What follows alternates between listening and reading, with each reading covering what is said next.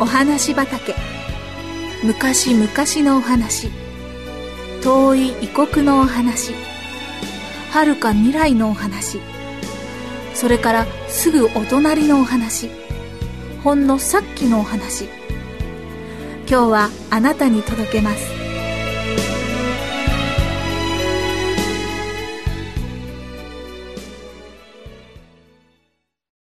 お妃様のお茶碗。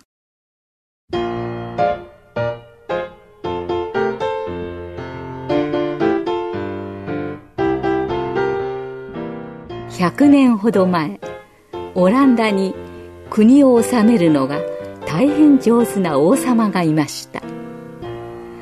この王様のお妃様は若くて大層きれいな方でした。王様はお妃様のためならどんなものでも惜しまず買っておあげになるのでした。ある日のこと王様は一軒のお店に立ち寄りますととても美しいものが目に留まりました。それは大変立派な人揃いのお茶碗でした。一目見るなり王様はそれが欲しくなりました。あれをわしの妃にプレゼントしたらさぞ喜ぶだろう。と独り言をおっしゃりながらそのお茶碗をお買い上げになりました。この立派な贈り物を受け取られたお妃様はどんなにお喜びだったことでしょう。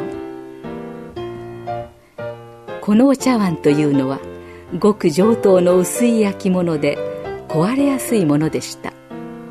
ですから王様は召使いたちを集めて次のようなご注意をなさいました。この茶碗は非常に高いものだからほんの少しでも壊したりしたものはすぐにやめさせてしまうぞ。いいか。このことを覚えておくように。召使いたちには王様のお気持ちがよくわかりました。みんなできる限り注意してそのお茶碗を丁寧に取り扱いました。しかしどんなに注意していても過ちは起こるものです。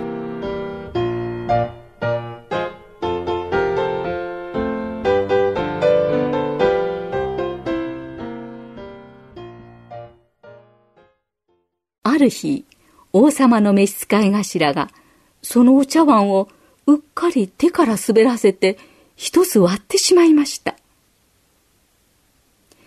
召使い頭は、宮殿の中では一番年を取っていて、王様から一番信用されている人でした。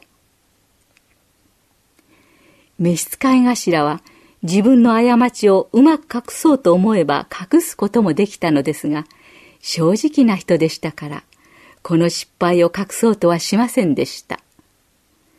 目にいっぱい涙をためて、その割れたお茶碗を持って、お妃様のところへ飛んで行きました。お妃様、私は大変なことをしてしまいました。王様のお怒りを受けて、私はもう、この宮殿を出て行かなければなりません。こう言いながら、割れたお茶碗をお見せしました。すると、気立ての優しいお妃様は、壊れたお茶碗を気になさるよりも、正直者のこの年取った召使い頭の方を大層かわいそうにお思いになりました。お前、そんなに心配しなくてもいいんですよ。ちょっと、煮皮を持ってきてくださいな。お妃様はにっこり微笑んで、こうお命じになりました。お妃様は、お茶碗の割れたところを煮皮で丁寧に継ぎ合わせました。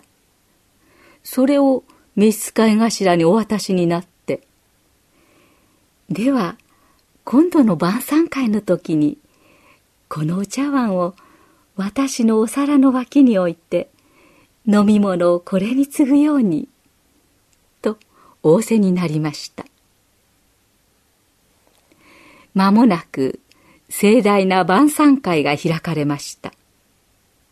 王様は長い立派なテーブルの一番上の席についておられその向かい側の席にお妃様がおられますこのほか名高い騎士や求人たちが大勢このテーブルを囲んでいました。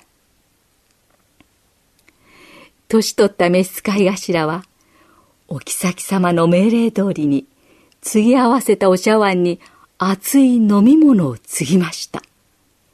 するとどうでしょう？三河はすぐお湯に溶けて、お茶碗の継ぎ目が離れました。お妃様はびっくりなさったご様子で、そっと大きなお袖を動かしますと、お茶碗がガチャーンと床の上に落ちました。まあ、王様、私はとんでもないことをしてしまいました。お妃様は申し訳なさそうに王様の方をじっとご覧になりました。何？気にすることはない。